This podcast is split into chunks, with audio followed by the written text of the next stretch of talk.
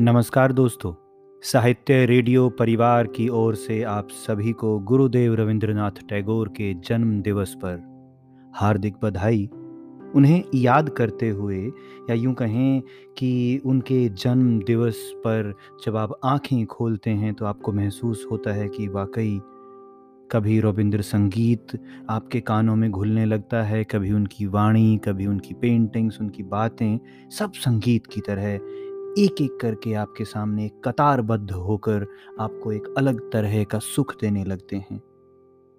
गीतांजलि की बात करें, जो निश्चित रूप से ही साहित्य प्रेमियों के दिल के बड़े पास में रहती है, उसी गीतांजलि में से एक कविता आपके समक्ष प्रस्तुत कर रहे हैं साहित्य रेडियो परिवार की ओर से मैं प्रवीण शर्मा।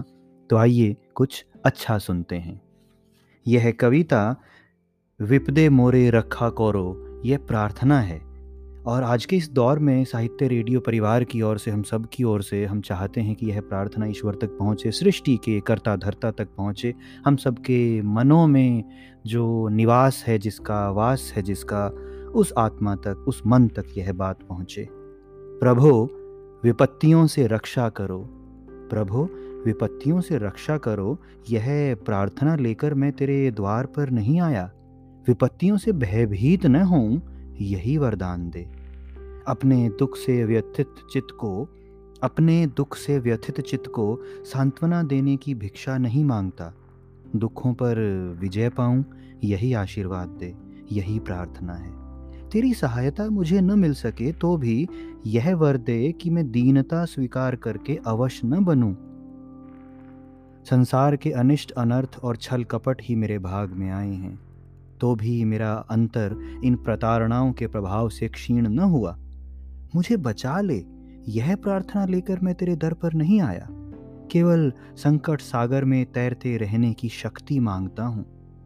मेरा भार हल्का कर दे, यह याचना पूर्ण होने की सांत्वना नहीं चाहता, यह भार वहन करके चलता रहूं यही प्रार्थना है।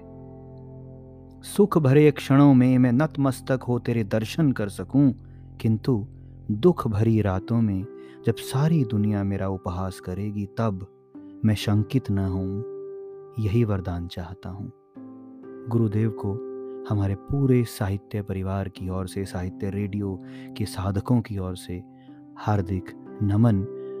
उनकी रचनाओं का, उनके साहित्य का आशीर्वाद हम पर यूं ही बना रहे, और हम सभी एक अच्छे जग में अपनी आंखें खोलें, एक दूसरे के साथ रहते हुए, एक दूसरे को तसल्ली देते हुए, और और अच्छे से समृद्ध होते हुए।